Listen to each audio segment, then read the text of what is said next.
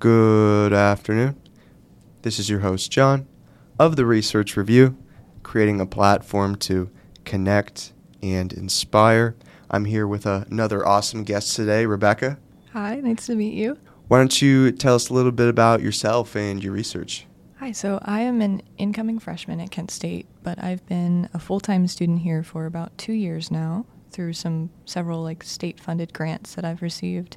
And I participated in the SURE program over this past summer because I became interested in chemistry as a as a discipline. I had previously very very little experience with it, but I fell in love with some part of it somewhere and I decided I wanted to participate in the I guess the heavier stuff. That's what you might call research when you're Yeah. just coming into it. But I worked with the Shen group over the summer, and I'm uh, I've also started teaching general chemistry on the side. So this coming year, I'll be an incoming junior credit wise, but freshman, it's kind of a funky situation. But I'm excited to continue working on my degree and also these projects I've been uh, uh, helping out with. Yeah, definitely. That's really cool. You got a, a head start to the game.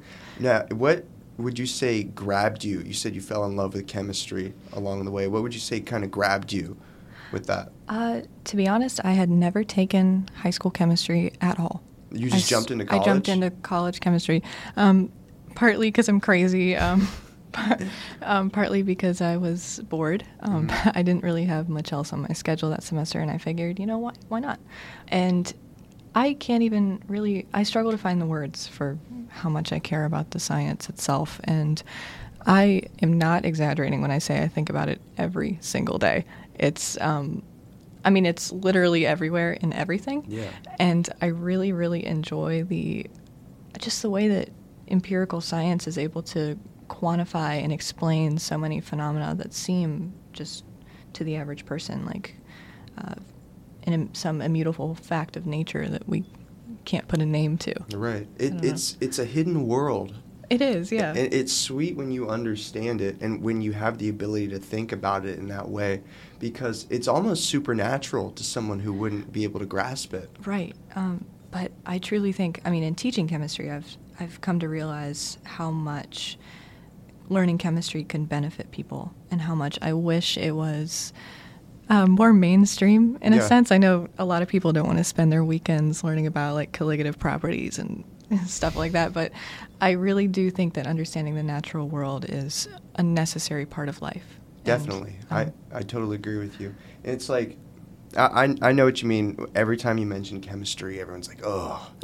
Every, it's, that's everyone's probably least favorite subject. And it can be hard. It It can, can it can be, be, yeah. hard with those, those small concepts. Mhm. But after taking like a semester long class or a, a year's worth of chemistry classes and being, able- being able to understand all of those really tough but small concepts and having a better understanding of it, it does change your perspective on how a lot of things work. It, it truly, truly does. I'm like, I actually, one of the things I can name as an example is I have been learning in inorganic chemistry about the origin of color. hmm And I find it so interesting now when I when I look at like paint or just everyday objects, I can imagine exactly what orbital transitions or you know electron transfers are causing those colors and it just it's like a constant reminder of just how beautiful I think the world is. Yeah. And so I I find it really engaging. I always have. That's cool. I, I noticed you were looking at the green Yeah. on the wall when you were saying that. Yeah. So tell tell tell me a little bit more about the origin of color. How, does, So- how does that work? in the world of inorganic chemistry at least it Mhm. has to do with your transition metals and like the positioning and sort of the energy level of your electrons in like your outermost orbitals and so when those electrons are uh, when they have energy sort of input into that system your electrons can actually jump and then jump back down Okay. after they receive and then expel that energy. And that jump is actually what can emit a perfect wave that is, you know, visible to our eye. Mhm. And uh, it it happens like hundreds of thousands of times every second. I mean, it's it's really. Uh, I wish I understood it better, to be Yeah. honest. And so that's why I'm continuing on with this field. That's really cool. Is, is that something you want you would like to specialize in maybe? Uh, it could be. Right now, my specialty well, I can't say specialty really. I'm not in grad school yet, but um, I believe what my specialty will be is in chirality. What's chirality? So That sounds cool. In chemistry, there's. Uh, I was talking to my lab supervisor the other day, Mhm. and he sort of put it into words in an interesting way. He told me that there have always been the big 10 questions about like the natural sciences. So like back in the day that those questions might have been like uh, what where does light come from or like, you know, these questions that when we answer them we experience these astronomical leaps in technology and uh, and these questions they kind of they change as we move through uh, just time and we continue to uh, increase our knowledge about certain topics. And he told me that chirality is now one of these questions. Mhm. and it is such an important emerging field. I mean it has been a field so i, I suppose it's not really emerging but it's incredibly important. And basically the principle of it is you have a molecule that has or a central atom that has four groups attached to it those four groups if you take a mirror image of that molecule they are non-superimposable What does so that mean, non-superimposable? it means that despite uh, however you might try to, you Uh-huh. will never ever be able to get these two molecules to be perfectly in line with one another. Gotcha. And so that's very much like your hands. If you look at your hands, you'll notice that they are chiral objects, and Mhm. you can't actually superimpose your hands onto each other. Um, your right hand, you can try to move it on top of your left hand, but then you'll notice that your thumbs are in the opposite position. I So- see what you're saying. and if you flip your hand over, you'll notice that The the, front, the the front and back of your hand, uh, you can just you can never get your right hand to fit exactly in the space of your left hand with the same characteristics. Everything, something will always be in the wrong position Right. because your hands are chiral objects. So when we talk about chirality in chemistry, it has to do. That's a good way do- of putting it. Yeah, like that. that's how it was originally explained to me. Thankfully, um, Mm-hmm. plenty of ways of going about uh, uh, explaining that. It's it's one of those organic concepts where it's quite difficult to visualize it in your head. But chirality is uh, there's just so much to be said about it. Honestly, I struggle to choose one thing really. Yeah. Um, but these molecules, they're called enantiomers. So the sets of two molecules that are um, mirror images of each other but non superimposable are called enantiomers. And these enantiomers have, for all intents and purposes, exactly the same physical properties, except they will rotate polarized light in equal and opposite directions. And that includes a lot of like really complex quantum chemical calculations to try to Mhm. figure that out exactly. And um, I couldn't tell you very much about the actual like uh, nuts and bolts of like going about those calculations and those experiments, but I can tell you that just enantiomers are. Uh, the question about them is why do they exist when it's in chemistry everything tries to be as energetically favorable as possible. hmm So why do enantiomers? Why would one form over the other, and uh, why would they not react the exact same way if they have the same properties? What? Why? Why? Why do you think it is that way? Uh, I couldn't tell you. I can tell you that um, enantiomers, they will react with um, other chiral environments hmm selectively. So if I have the R enantiomer of something, they're classified using an RS system. Um, if I have the R enantiomer of something, it will react with a chiral environment either faster or slower or not at all compared to an S enantiomer. Yeah. So I'm really interested in the study of that, um, why that is the case, and how we can use that to our advantage. Because these enantiomers are, uh, they can cause extreme harm to the human body. Like Mhm. in the pharmaceutical industry, a lot of the processes that go into creating drugs and refining them and testing them is making sure that we have the correct mixture of enantiomers. Um, Interesting. there's so much to be said about it, truly. yeah, I'm sure. Yeah. But you you said you teach. You're an SI teacher, right? I am. I've been teaching for a year. Um, and so far, I've done general chemistry. I'm thinking about moving up to organic chemistry, um, but making that switch is a little intimidating. Um, You've ta- you've taken organic chemistry, right? yeah, I'm in it now. Okay. Um, I love I love organic chemistry. Really? I could tell you so much about it. Ev- It's- everyone says that's the hardest class. I really don't think so. I don't think. I hate the fact that we tell freshmen that. It's so. Um, I struggled so much more in Gen Chem 2 than I ever have in organic Really? Yes. That's weird. That's the class I dropped. I dropped Gen Chem 2. yeah, the uh, just. I mean, it, it all depends on like what you find. Uh, some people have like certain things that click more for them. For Mhm. me, it's math has always been my struggle point. So There's a lot of math in Gen Chem too. Yes, Yeah. there's plenty of math. Um, in organic chemistry, I don't think I've touched my calculator more than twice. Really? So, yeah. That is a relief. That is Yeah. a relief. You don't think we should tell freshmen that organic chemistry is, is the hard how intimidating it is because they struggle so much with the um, one or two and then they're like how can it get any harder than this and then they Yeah. switches them off from taking it. It's kind of like that jump from algebra to calculus in a certain way, Mhm. where um, you're just moving into unfamiliar territory. In a lot of uh, cases with organic chemistry, is you're just learning things that are completely and utterly new to you. Right. Um, and I guess the same is true when you make the jump from uh, not taking chemistry at all to jumping into Gen Chem jumping 1. into the college Um, course. Yeah. That's And wild that you did so, that. I got through it somehow. The just I guess jumping into a new topic is already intimidating, and I wish we didn't like cause people to shy away from it. I suppose because organic chemistry, it's so beautiful. There's, it's just a wonderful, wonderful science. Yeah. I love it. Well, it's isn't it's the study of um, this has to do more with life, doesn't it?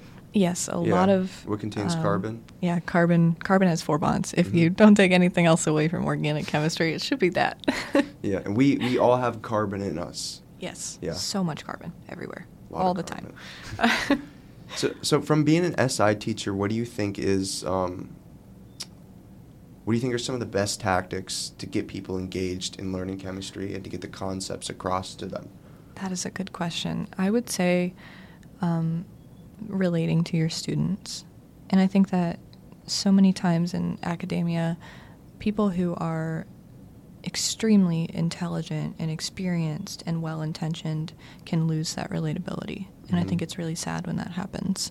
Um, but when I'm teaching my students, I can tell that they engage most when, I guess, when I am relating to them on their level, talking about like you know we'll make small talk about their classes and my classes and Yeah.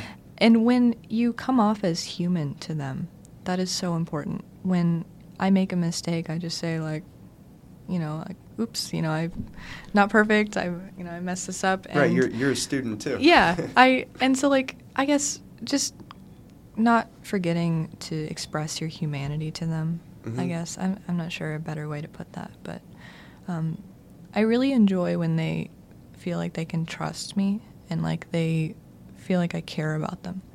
Um, I try to express it whenever I can. Like whenever I'm giving them announcements that are like before their exams, I always tell them like take care of yourself. That's um, good. Or I'll be mad at you. like, um, and I don't know. Uh, the best way to get people to learn is to make sure that they have their other needs met, and that includes their emotional needs. And uh, if we could focus more on that as just, uh, I mean, in college, there's so many barriers to students being able to perform their best Yeah. because the stress and I mean, there's this culture around like, you know, a lot of college students don't have like enough food or like a appropriate situation at home. So, Mhm.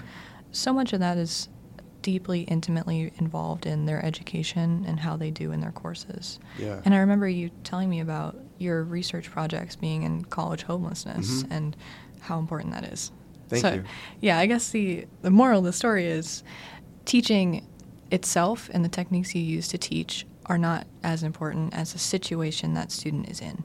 Right. And you should be doing everything you can to help them first before you pass any judgment on their ability to, you know, do chemistry. Right. No, I'm I'm really glad that you brought that up. So it all goes back to like Maslow's hierarchy of needs, the triangle. I, I actually I included that on uh, my research poster at the symposium a couple days ago, Mhm. and it's like, yeah, if if you're not meeting the base levels such as housing and food securities, and, or uh, financial securities, Yeah. then you're not going to be able to achieve your best your best performance. Mhm. And it even goes even in like you even got to consider the level of um, emotional support in your friend groups and stuff like Yes. that. That makes a huge difference in in academic performance. I went through a period where I was really busy Yeah. and I cut off a lot of social interaction because Yeah. I just wanted to focus. I was like, okay, I want to see how far I can push myself, how good my grades can get, and like how far I can take my research and all this stuff. And I Mhm. stopped hanging out with friends on weekends. I was slow to answer to texts. Um, I pretty much just put myself in my own world, right? yeah. And even though I I thought if I eliminated like all distractions, I'd be able to focus a lot more on work. But it turned out I, it was a lot actually harder for me to focus. Yeah. And it was it it took the excitement out of work. Right. Um, I wasn't motivated to do it. I felt lethargic when I was writing and reading through things. I just didn't want to do it anymore. And my results were actually lower than when I was going out on the weekends and spending time with friends. So then, you know, I started to, I started to do that. There was also a there's a, a one Harvard student's YouTube channel that I watch. I forget his name, but um, I'll shout him out if I remember. For I think it was eight months, he did this challenge. It was called like the monk lifestyle. Mm-hmm. I think I saw something about that. Yeah. Yeah, it, he he it was something similar. He said, focused on himself, secluded himself, cut out um, alcohol and like a lot of really bad habits and stuff. Right. And he said he looked better, like physically, but his academic performance actually decreased. Yes. And he said he went back to just living uh, like a normal life of a college student, Mhm. going out again and having fun with friends. And he said he was able to, his work was a lot better, and he actually enjoyed school a lot more. Yes. And I've noticed that. And like you said, take care of yourself. Yes. Yeah. Um, it makes a it makes a big difference, and we all deserve it. We all deserve to take care of ourselves. that's like my biggest advice to any teacher is if you care about the well-being of your students and the grades of your students just as we need that balance in our day-to-day lives we also need it in the classroom Mm-hmm. your classroom environment needs to be tailored to the social needs of your students. So having them work with their peers and bond with their peers, Yeah. especially in college when that environment and making those connections are so difficult for especially new like freshmen and incoming students, you need to incorporate that into your teaching and your environment that you create because it can it can help your students in so many ways. So Mhm. I really uh, I try my best. That would be probably when I'm doing SI, that's the thing I'm it's in the forefront of my mind. Yeah, that's good. That's really good that you're building that support. Because yeah, in in lecture, everyone kind of just sits to their own own thing, and then the Yeah. professor professor just just talks to talks at everyone. hmm I try not to do that. Um, I know sometimes they want me to, but I uh, I would say doing SI it has taught me um, just it's taught me how to uh, engage students while like deeply caring about them and like wanting to like nurture them and help them. I Right. guess I did not expect how much I would care about them when I started. as as silly as that, as that sounds, I'm like really sad and also, of course, happy that they're moving on now that the semester is drawing to a close. Right. Well, I'm sure you'll still see him again. You know what I mean? Yeah, that's what they tell me, but you never know. that that's really cool because not a lot of people who are really skilled in the hard sciences also have compassion and, and good people skills too. Yeah, that is that is my deepest regret entering academia is how many people um, either struggle to make connections with others or just don't want to make connections with others. Mhm. And it's it's difficult to come into that environment, especially I, I realized that in the SURE program, entering like a lab scene where like people are very much involved in like their own project and not wanting to I mean, there, there's not a lot of time and extra energy left over for just having fun and making friends, of Right. course, you know. But it's a necessary part of just life and, you know, to like you said, it can severely impact the performance of your work, like how you do in your classes and your research projects and, Mhm. and Yeah. everything. I totally. I think it's a really good talent for scientists to have is being able to connect and to communicate. I mean, you look at some of the most influential uh, academic figures, Right. like um, Neil deGrasse Tyson, Yeah. for example. You know him? Yeah, yeah. Uh, really famous physicist. The, a big reason why he's famous is because he knows how to communicate these things to people. yes. You know what I mean? Yes. Bill Nye the Science Guy. He's not like a. I don't even think he has. He he was awarded an honorary doctorate. I think. Bill Nye has a bachelor's in engineering, and then he. Uh, from Cornell. And he worked. Um, on the 747 as an engineer at Boeing before creating and hosting the um, PBS show Bill Nye the Science Guy. Really? So yeah, so he was never really like an academic.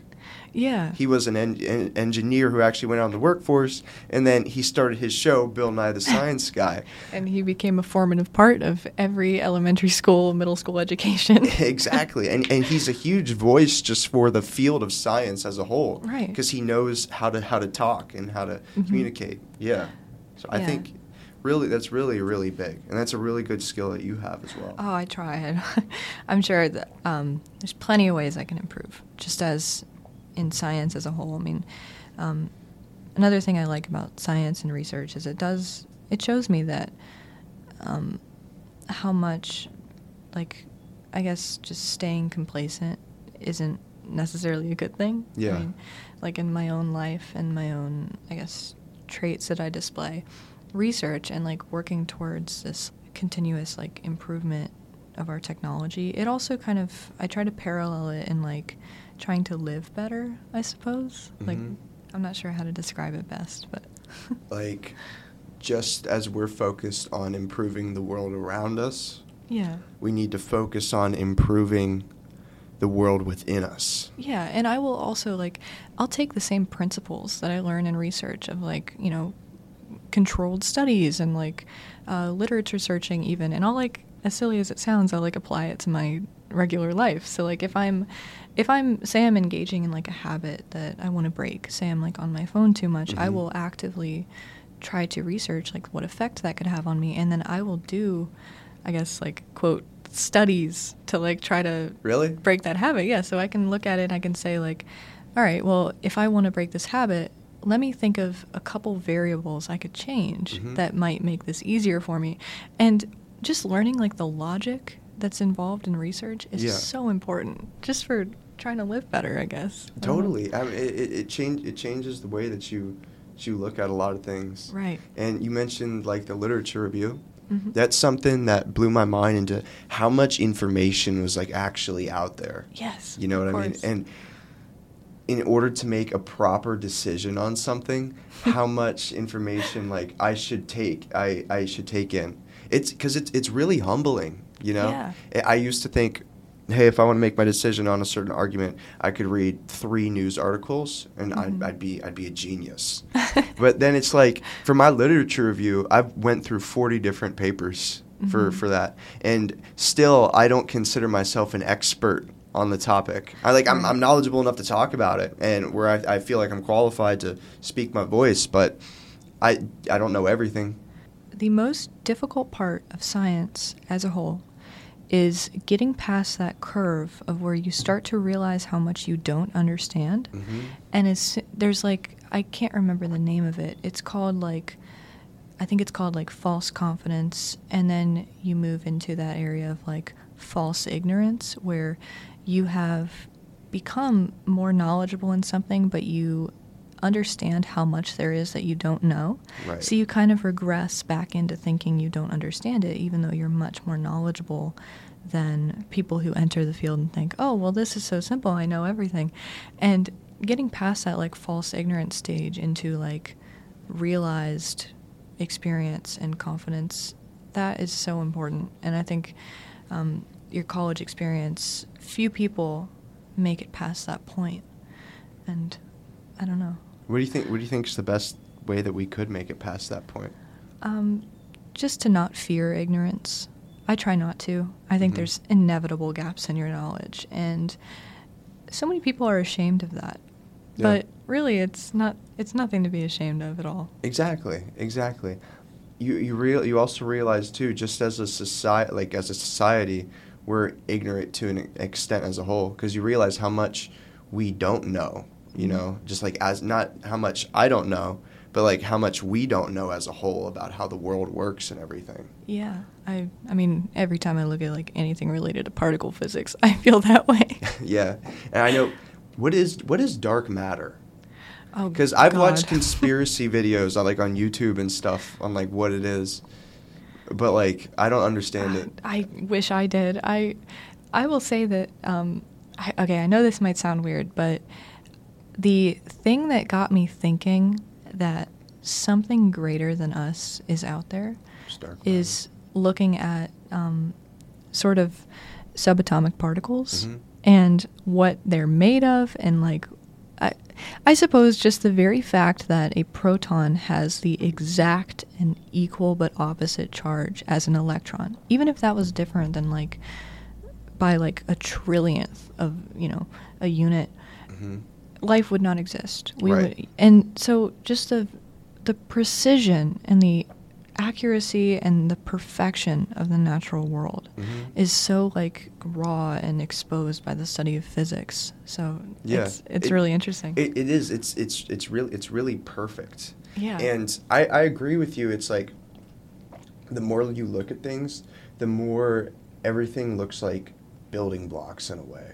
Yeah. You know what I mean? It's like someone created that and then put that there. Mhm. I mean, like even even with our bodies and stuff, Mhm. I, I hugely.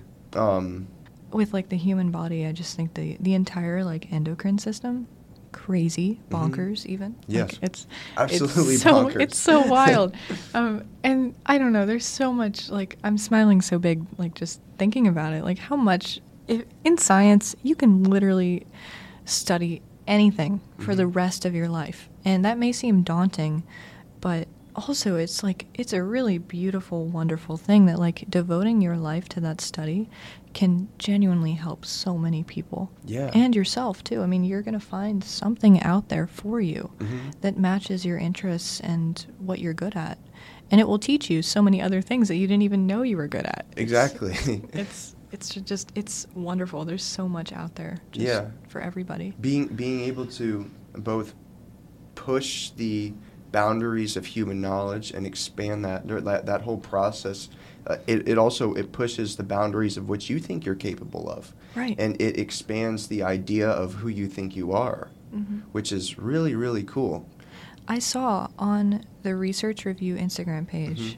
that that post you made about expanding the circle of human knowledge and how that little tiny bump you make on the edge of the circle of human knowledge Yeah. is what we call a PhD. Mhm. And that stuck with me since. So, Really? yeah, like That's I good. mentioned earlier, I really enjoyed some of the things you posted, and that was one of them. It stuck with me. yeah i think about that a lot too is it's like everyone's making those little bumps in their concentrations at every side of the circle and it's Yeah. constantly growing and growing and growing and growing and then i also like to think about it as like here's the circle Mhm. and then there's these little and then well obviously human knowledge is ever expanding Right. but then on the outskirts of the circle there's these these little prizes where it's like if we can expand it to hit those prizes there's a huge innovation that's really going to help our society take off Yeah. and you never know how close you are to those little prizes for the outskirts of the circle to eventually expand engulf that and then place that within the circle for us to use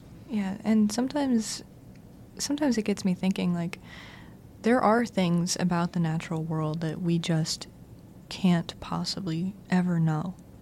And I like like the Heisenberg un- uncertainty principle. It's Mhm. something that we briefly touch on in general chemistry 1 and my students know I could spend a whole class talking about it. Um, what what is, what is the heisenberg uncertainty principle for those who don't So it's the principle that we can't understand or we can't measure both the exact location and the momentum of an electron at Mhm. any given time because if we try to observe it with some kind of like microscopy, we would have to use, I believe it's gamma rays to visualize this process or to, you know, illuminate it in some way. Um, but those gamma rays are in such, they have such high energy that we would end up scattering the electrons by doing that. And that's, I, I believe it's so like impossible for us to know both of those things at the same time. It, I don't know. It just gets me thinking like, um, if there is a limit to what we can discover, but I don't think there is. I Yeah. just think that's an outlier. That is interesting to think about. Is there a limit to what we can discover? Yeah. I could I could never imagine even even now like I think we're pretty we definitely have areas to improve on. right. But I think we're a generally successful species right now. hmm I- I'd be interested what would happen if we just stopped innovating. We just stopped inventing new things, we stopped doing research and we just were content with exactly where we are right now. I think that one of the fundamental parts of the human experience and the human condition is Mhm. our constant desire for more. Yes. whether, whatever that may be, whether Yeah. it, whether it's money, knowledge, anything. Just yeah, I mean, I think that's both a blessing and a curse. It's sort of like a fatal flaw that we have that we will always, always want to know more Mhm. about our world. And I don't know. I guess when I start to like lose faith in like the goodness of humanity and humanity's power to like work together and get things done, I, I think about how we are all somehow still united by this goal to understand as much as we can. Yeah. And there's nothing we can really do to fundamentally change that. Like people will always, always be innovating and thinking of, you know, new, interesting, better ways to do things. Mm-hmm. That's what that's what excites me as well. Yeah. That's what excites me as well. Even with like just personal growth and everything. hmm I couldn't imagine just being content with who I am right now. Yeah. You know what I mean? Just like I couldn't imagine just me stop going to the gym, stop going to school, just Mhm. keeping the same job that I have and just continue. I, I love my life right now, right? Yeah. I think I'm at I'm at the best spot that I've ever been in and I'm very satisfied with it. But I just couldn't even though I love it, I just couldn't imagine staying there. Yeah. You know what I mean? I do like to remind my students um, that as as tempting as it is, just try not to think of yourself as a perpetual self improvement project because it can. True that, too. It It's so important to try to improve yourself, but it is really important to commend yourself for your effort and where you are and like Mhm. what it took to get there. Um, and I think that I can struggle with that quite a bit, where I can like tell myself like, okay, well, yeah, I mean, you did this, but now it's time to do something better. But really, it is so important to like accept our own accomplishments and you know take a breather when we need to. Yeah. No, to- totally. Yeah, you gotta pat you gotta pat yourself on the back every now and then because you deserve it. You know what I mean? Yeah. You definitely deserve it. Every student who is entering college and figuring out that there's this whole new world for them needs to take a moment and appreciate their own effort, I think. hmm Yeah, and it's it's it is it is hard because there's so many people around you, and everyone gets to the point where they start comparing themselves to other people. Mhm. You know what I mean? but it's like you don't know everything about the other person. A- Yeah. A, lot of times, people only show the best of themselves. You know. So it's it's very important just to focus on focus on your own journey. The gym taught me a lot about that kind of stuff. As soon as when I first started going to the gym, I was really intimidated by like all the really big people, you know what I mean? Yeah. But and I would I would always stay away from the free weight section hmm because I didn't want I would felt self-conscious to, around the big people cuz like I was so so small. Um but really that that section being around those people, that's the and stepping outside your comfort zone, that's the place where you grow. Is Yes. in that in that section. That's why all the big people are there is because that's where you grow. And even though I'm not as as big as them, I'm in the the environment that's going to allow me to succeed. And if I just you know put my head down and work and focus on my own self and my own body, then I can get to a place.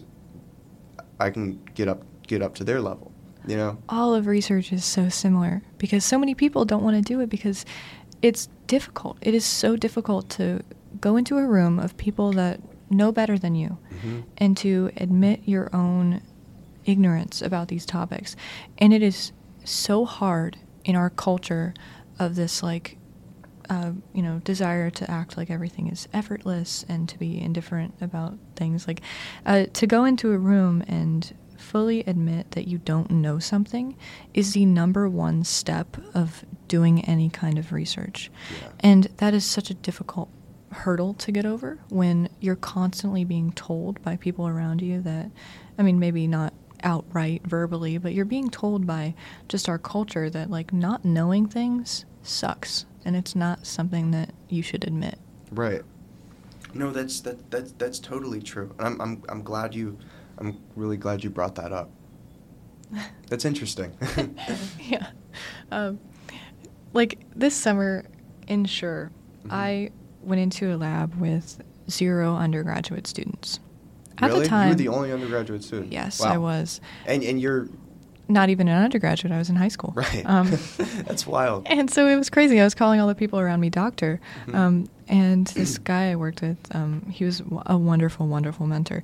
He had a son, and there was that like ten year at least gap between us, and it was really hard. Like the people around me, I felt like such such a child, like because I was. I mean, and I still am, I guess, but I always will be in the sciences. It feels like, but going into that room and having to be, I guess, the dumbest person in the room, for lack of a better way of describing Less, it. least experienced. yeah, least experienced person in the room. It was difficult to, um, I guess, come out of my comfort zone, and I guess I still haven't fully done that, but I have made an incredible amount of progress, and like, I guess. For new researchers, my advice would be just to never ever act like you're smarter or more experienced than you are. Because the worst that will happen is you will, I mean, not get like found out and like, of course, like made fun of or something, but like you will miss out on that experience of somebody explaining something to you. Right. If you go into an, a situation and you refuse to be perceived as somebody who doesn't already know everything, Mhm. You're not going to get the explanations you need and you're not going to have the help that you need and you're going to have an incredibly difficult time asking for help when you do inevitably need it. Yeah. And the best thing that can happen is you'll have to study on your own and like you won't really engage with the people around you because you'll be so worried about how they perceive you and how they feel about your inexperience. Mhm. So I would say don't do that. Right. Don't go into a room and try to fool the people around you into thinking that you have more experience than you do. No, I totally agree with you. And plus, too, that that imposter syndrome will start to set in. Yes, it but will. it will be very real. When when I when I went into research, I was open to learn, and I accepted that I was the least experienced person in the room. But st- and then as I got better, that imposter syndrome would set in. I would feel like because I would still be in that humbled state, but more I'd learn, it'd start to set in. But it was just that I didn't feel. It, it felt like I wasn't supposed to be there, even though I was supposed to be there. So it Mhm. wasn't really real. It was just a figment of my mind. But it, yeah, if you fake your if you fake your knowledge, and you miss that growth experience, that imposter syndrome is very real because you are an imposter. Yeah, nothing nothing good can come of it.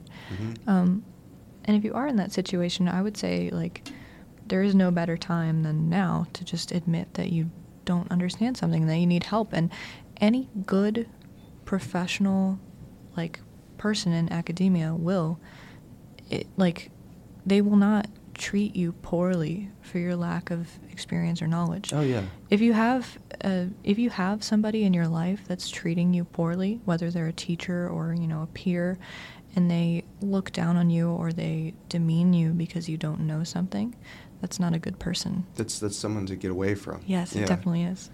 And I would recommend highly that if you feel like somebody is being demeaning Mhm. or disrespectful to you because you, you know, don't know as much as them, that you should sever that relationship. Yeah. Or at least have, you know, a very good conversation with them about why they feel the need to do that. Mhm. Because it's just it's not a good situation to be in, especially in a field where you need so much confidence, Yeah. like research. and a place where you're you're there ultimately to grow Yes. as as a person. And conversely, don't ever do that to someone else. Yes, totally. Especially when you're in a like a teaching situation. Like in SI, I have made it my goal to absolutely never make a student feel like they are less than for not knowing something. hmm I will never ever do that because it, it's just I don't want to live that way. I guess. Yeah. No, that's that that's really good. That's really good. I think if we had a lot more people doing, you know, going up teaching with the same approach that you have, then we'd get a lot more people who are engaged and actually like school. right. Yeah, and who actually like school. I that's something that I noticed was a big difference between Mhm. high school and college for me. Right. Um, I had some fantastic high school teachers. Don't get me wrong, but I could tell that there, in a, in a lot of the classes, especially the hard sciences, Yeah. um, if it did look like you weren't paying attention or something, Mhm. um, they would call you up to go to the board and do the problem, even though you they knew you didn't know the answer, and then Mhm. it was just kind of like an embarrassment type of thing. It was like I don't want to do that, but the the college college professors are a lot different. Mhm. I'd say they'll actually and they'll actually take the time sit down and work with you um, after class for the most part, or they have the SI sessions like, that Yeah. you run. Yeah, I mean, humiliation is not the move in academia. Mm-mm. And I it's so like I guess it's embarrassing to me on behalf of the people who engage in that kind of behavior to the new students. I'm like I'm embarrassed that those new students are coming into a situation where like that might be happening to them.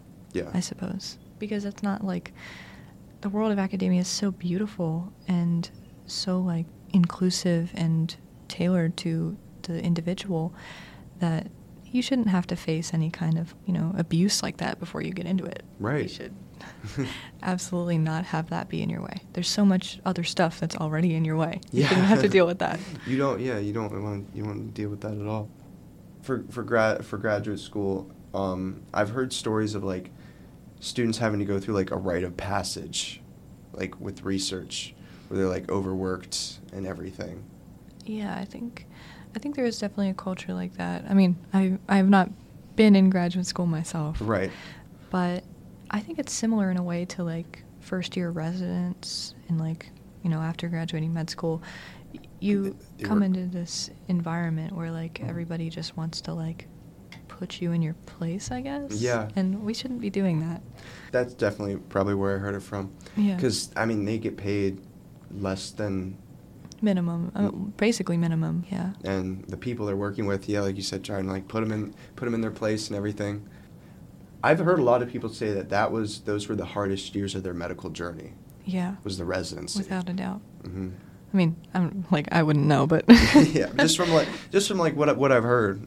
I can But- say that in my own life and my own journey into academia, when I am in a position of power someday, if I do decide to become a lecturer or uh, some kind of authority figure in, you know, ac- the world of like collegiate education, Yeah. I can say that through the experiences I've had with people who try to engage in that like rite of passage type thing, it has taught me a lot about who I want to be and who I Mhm. will be. And so to anybody who's like experiencing some kind of pain like that that Yeah. somebody's putting you through, I mean, it is certainly a valuable lesson on how not to treat people. right. To- totally. It's good for us to go around and identify that. And Yeah. it's like there's a lot of really bad people in the world, just like in general. Mhm. And you have run-ins with them. Honestly, you could take it as a growth experience. Yes, and you can disconnect your self worth from your work too. Yes. That's so important. It's yeah, and a, a lot of people find it hard to do because you become so so involved Yes. within it, and it because you you work so much on it, it, it becomes it becomes who you are. Mhm. But it's your work is a lot more susceptible to be critiqued and shot down and criticized than than you are as a person. Yeah. So a lot of times it's like, and, and that's that's what the the whole idea of research and discussion is meant to do, is to is to critique work and and Yes. to point out its flaws, so that way we can ultimately correct it and make it better. hmm But it can hurt when that's something that you're so heavily involved in, and it you attach yourself to it.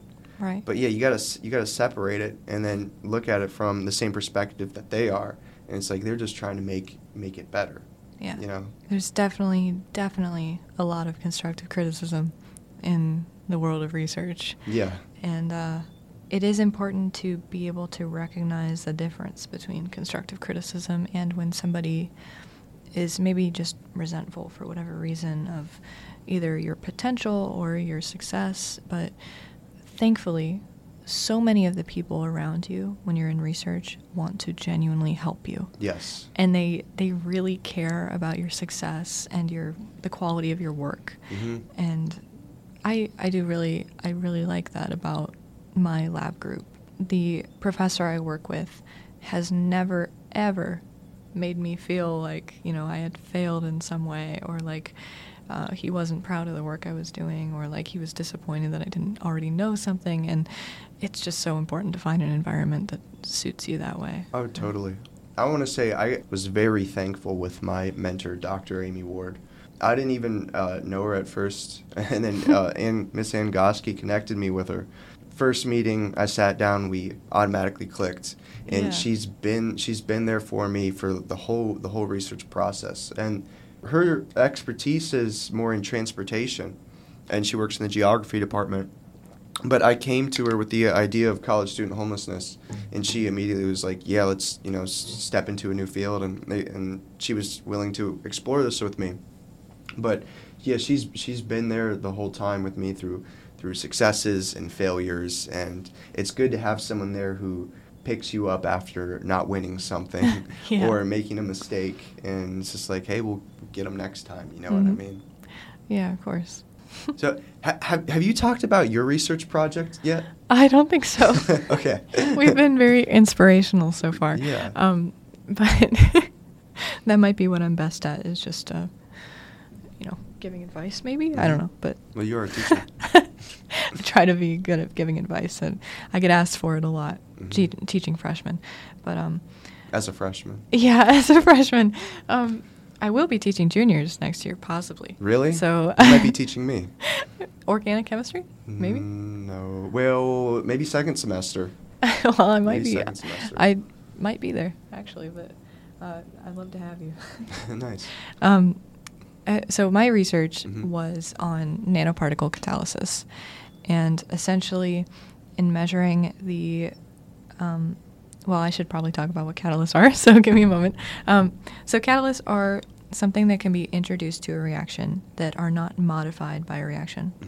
or I guess I should say not used up by a reaction, and those catalysts can significantly speed up the rate of a reaction. They can cause something to happen much, much quicker than it otherwise would.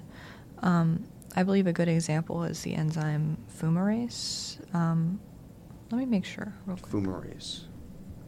Um, essentially, what it does is it can speed up a reaction that otherwise would not happen, basically, Mhm. um, to be extremely fast. So, yeah, fumarate hydratase um, is an enzyme found in the cytoplasm and mitochondria of all eukaryotes, and it is involved in the Krebs cycle. And I essentially it can speed up a reaction that just on its own would occur so in like such an infinitesimally small amount that like it wouldn't necessarily be capable of supporting life. Yeah. And so all enzymes in your body are catalysts because they participate in reactions in that way. They speed them up. And there are several different types of catalysts. The two main categories are homogeneous and heterogeneous. Mhm. And those have to do with the states of catalysts. So a homogeneous catalyst would be something that is in the same state as your reagent. So an acid can be a, a homogeneous catalyst because maybe you have liquid reagents and then you have a liquid catalyst. Um, and essentially, that acid will, in some way, speed up the rate of your reaction and then be regenerated at the end of your reaction. However, the focus of my research is in heterogeneous catalysts. Um, Okay. So those are maybe like a solid item or object that can speed up the rate of reaction um, with like you know liquid or gas reagents. Mhm. Liquid probably. Um, but the catalysts um, you can use for these reactions, you can use enzymes, which are biological. Um, they're very, very good at what they do because they're so specific and selective. Um, of course, we've evolved through like thousands and thousands of years to, you know, have these uh, enzymes do exactly what they need to do. Yeah. The problem with enzymes is they can denature really quickly in the wrong environment. They What- need to be in the. What, what do you mean by denature? So an enzyme is kind of like a. Um, I, I would say okay. So imagine like a shoe, Mhm. okay, and when you're you're catalyzing um, something, that thing, if you have a heterogeneous catalyst, your reagent will like fit into that catalyst. It's called an induced fit model. Okay. Um, so like your shoe, imagine that's your enzyme. Your catalyst, um, that enzyme, is going to accept things that fit into it very specifically. So Mhm. like your foot. Right. Your, you know, your shoe has to be the right size for your foot to fit into it. Um, and if it's not, that you know that reaction, I guess, in this analogy can't happen. Your shoe's not going to fit. Um, and when an enzyme denatures, essentially the very specific fit of that enzyme changes, and that can change due to temperature. It can change due to pH, or just um, after being used several times in a reaction, and I guess several thousand times in a lot of cases. But that might look like I don't know, maybe your shoe like starts melting. You have a pair of Crocs and they like completely melt into the pavement. And They can do that if you leave them out in the sun for too long. Yeah, and then like you wouldn't have, of course, your induced fit model would not be very good. Then you'd have Right. melty shoes, um, and you wouldn't you wouldn't be able to get you know your foot or like your reagent into that Mhm. crevice that needs to fit perfectly. So enzymes are good because they're so specific and so effective, but they're very fragile. So in a lot of industrial processes, people don't want to use enzymes because of that. Um, instead, they'll opt for synthetic catalysts like uh, nanoparticles or precious metal catalysts. Um, and so that's what I studied. I studied titanium dioxide nanoparticles and gold nanoparticles as synthetic catalysts. So those catalysts, they are slightly less um, specific in like what they're tailored for Yeah. and they require a lot of like I don't know, for lack of a more scientific word, like finagling to get them to, to work how they should. No, I, I, Um, I like that word better. but uh, they're, you know, they're also they can be, even though they're precious metals, they can be less expensive because I Mhm. mean you don't have to like harvest them or grow them in like a biological sense. You can Right. just mine them and then process them and then use them. So these synthetic catalysts, of course, if they're being used in industry, we need ways to make them more or less effective depending on what we need. You know, in most cases more, but in some cases you might want them to work less quickly. Right. Um, there's all kinds of things we do with them. We use them when we're treating metals, when we're, you know, in energy production. Solar cells use them, supercapacitors, everything. Wow. Um, and they can also be used in a lot of like bioremediation applications. So, like Mhm. if we created uh, catalysts that can break down toxic waste and like cellulose specifically, there's so much like cellulose waste that we could eventually start to break down using catalysts. And you're Um, you're looking into how to do that process faster. Yes, and Okay. yeah, and so when you have a synthetic catalyst, you need to customize it very specifically and very effectively. Yeah. Because it's a it's a big investment for these companies. I mean, you don't want to buy like hundreds of you know pounds of platinum just for those platinum catalysts and not work very well. Right. Um, so you need to modify them, and so my research was on the well, my group's research was on the effect of surface defects on the catalytic rate of titanium dioxide nanoparticles. That's cool. So, how did you how did you test that exactly? So that's a good question. There are two different ways you can measure, well, plenty of different ways, but two main ways to measure the um, speed and efficiency of a catalytic reaction with Mhm. a heterogeneous catalyst.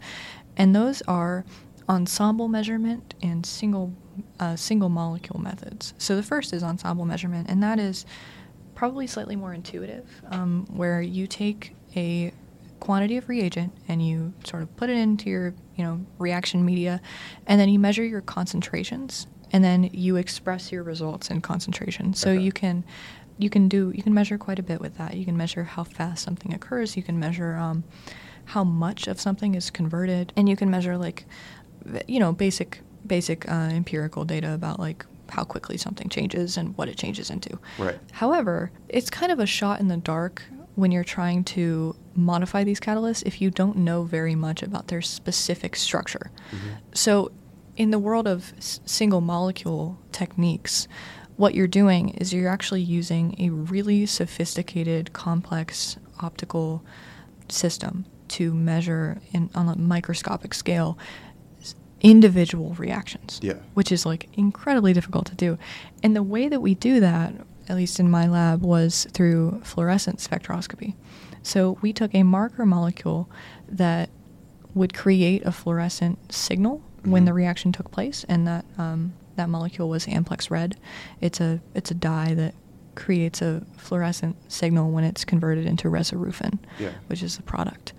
And so we would put our uh, nanoparticles into a media. We would sort of adjust our like lens so that we could see them, and then we would create a flow cell where we would run our reaction, like our reagents, through at a very very slow rate, continuously for like hours at a time. Mhm. And every time this reaction took place on the surface of this nanoparticle, we would see a little blip come onto our screen, like a little light, basically, Yeah. a little fluorescent signal. And that was, Like a like computer screen. yeah, Okay. yeah, we had a monitor and well, they we have a monitor and it would essentially create like a little like fluorescent dot on our screen. Mhm. And using like really complicated like mathematical, you know, techniques and all that, we could essentially figure out where these reactions took place the most and how what type of nanoparticles created the most um, efficient turnover rates and and all of that. Yeah. So That's really cool. how, how did you get into uh, the lab? Like, how did you figure out it? Because you said you were the only undergraduate student, right? I was, and literally all I did was I went to my professor's office hours and I said, "Hey, I really like chemistry," and then he said, "You want to work with me?" Really? Not- I mean, not It's- really. It was more complicated than that. Well, yeah, but- but it, it's it, it is it is kind of that easy. Yes, it is. You I wish more people knew that. It Mhm. really is. I just honestly just send the email. Yeah. Just go to the office hours. Just have the meeting. The worst they can say is no.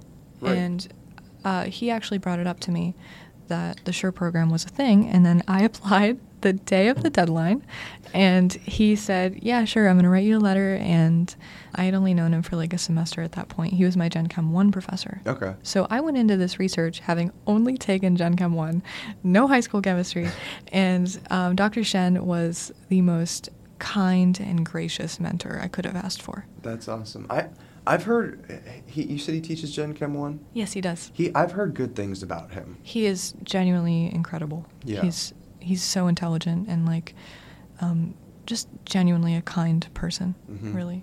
But yeah, it is. It, it is so easy to get involved. Like you said, just send the email. Yeah. Like you go to a um, you go to a, a just the staff directory or whatever. Even Yeah. if if you don't want to, if you don't say if if you don't like any of your professors for whatever reason, or you don't like you don't want to do research in any of the classes that they're teaching, you just go to the staff directory, and you can you can shift through um, specializations and all that kind of stuff. You can read about them, a description of their research and what this professor's doing, and they have their email right there. And yeah, you just send an email saying, "Hey, my name's so and so. I'm a, a, a this year major," um, and then t- say like, "I re- I really like the work you did with this and this and this.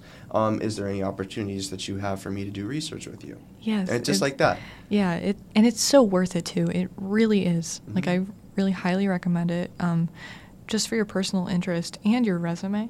Yes. It's really good. Oh, it's so good. Even if you don't want to go to grad school, Yeah. i- employers will just look at that and be like, "Wow, they did research." Because you need you need to learn communication, you need to learn logic, you need to learn professionalism, all Mhm. of these things that they'll look at your resume and they'll see that you can do those things because you've been successful in research to some degree. Right, and they're re- they're really interested in the in the research process too. Mhm. They ask like, "Hey, what have you learned from the research process?" Like with my recent interview over at the Akron at the Akron job, that's exactly what they asked me.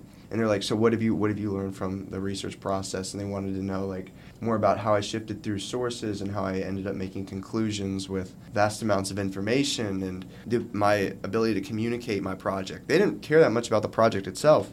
Yeah, but learning to communicate it. So if you have a friend named John who invites you on your on his podcast, uh, it's actually good practice. Yes, it is. It's always, always, always really fun, fun conversations. Yeah. And I learn a lot too. Yeah. I've learned so much from uh, the podcast. Not only about, I would encourage. I mean, I would encourage everyone to start one, hmm and anything. You know, anything.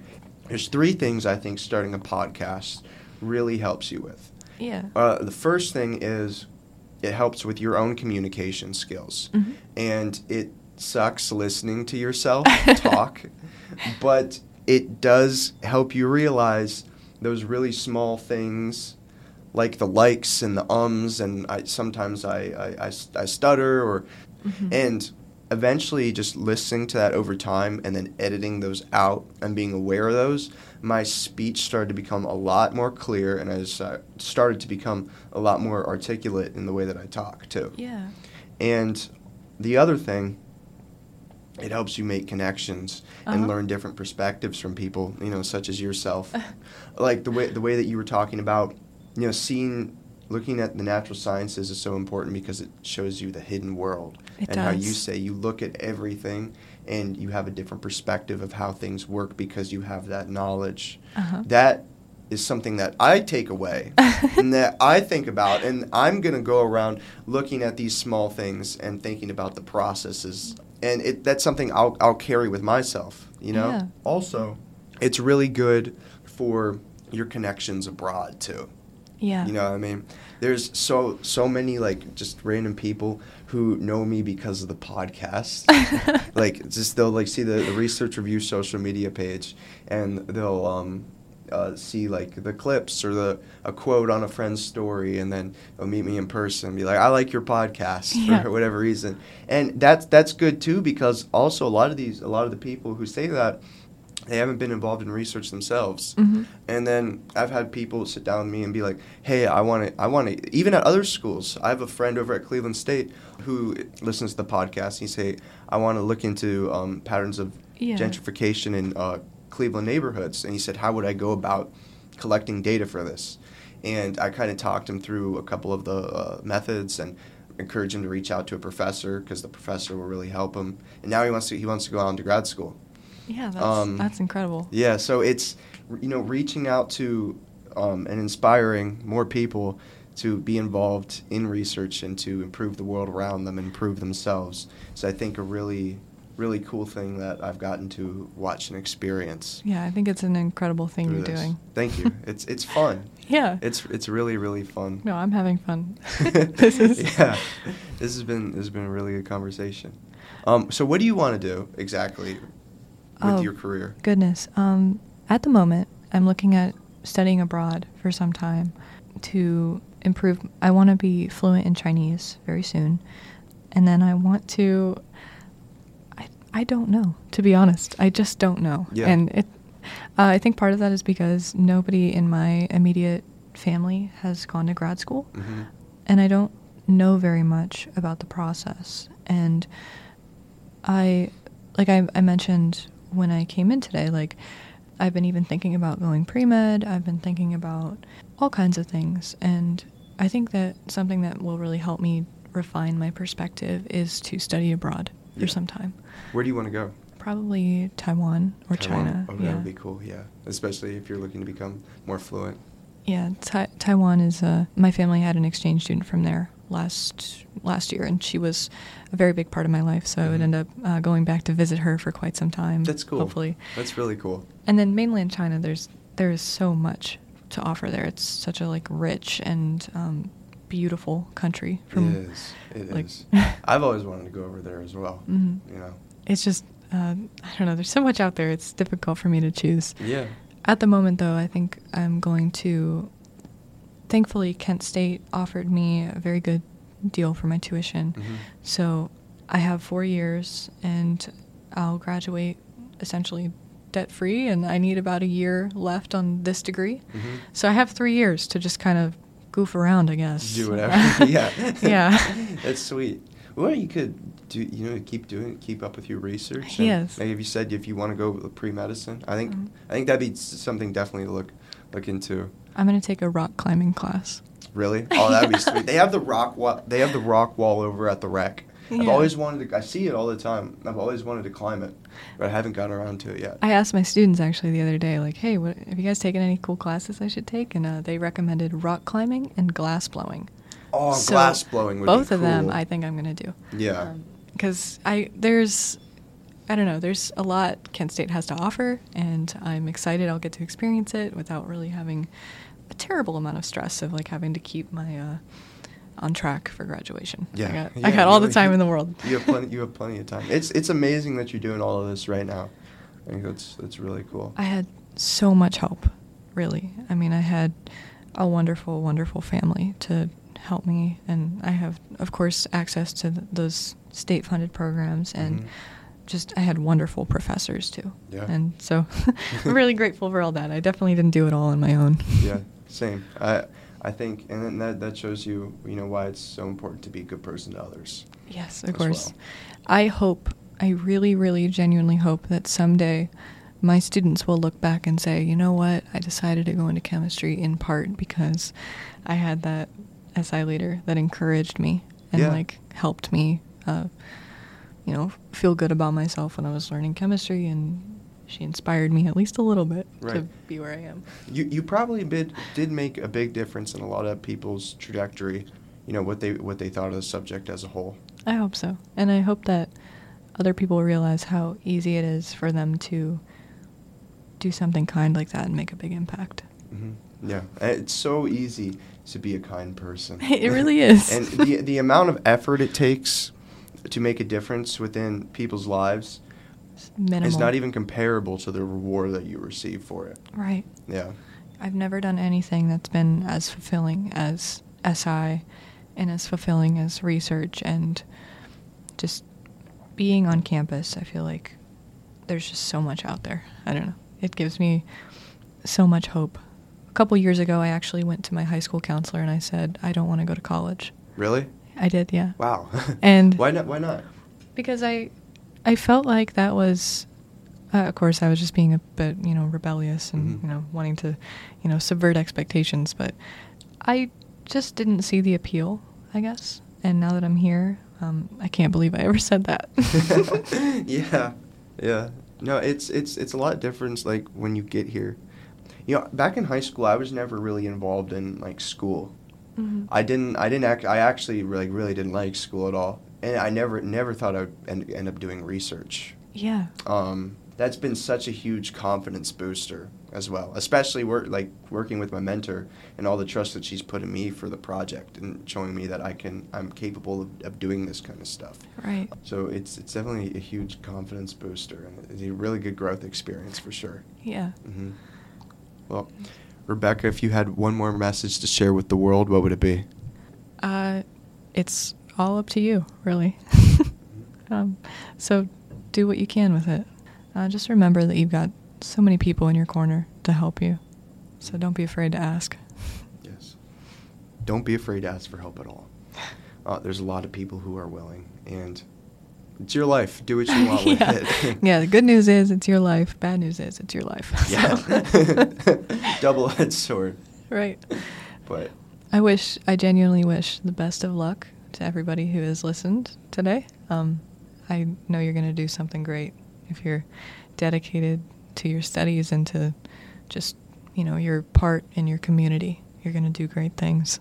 Rebecca, it's been really awesome having you on. Thank you for having me. I really, I really did have fun. Yeah, you're welcome back anytime. Lily, just shoot me a text, and we can get cameras in next time for sure. After I shave and everything. of course.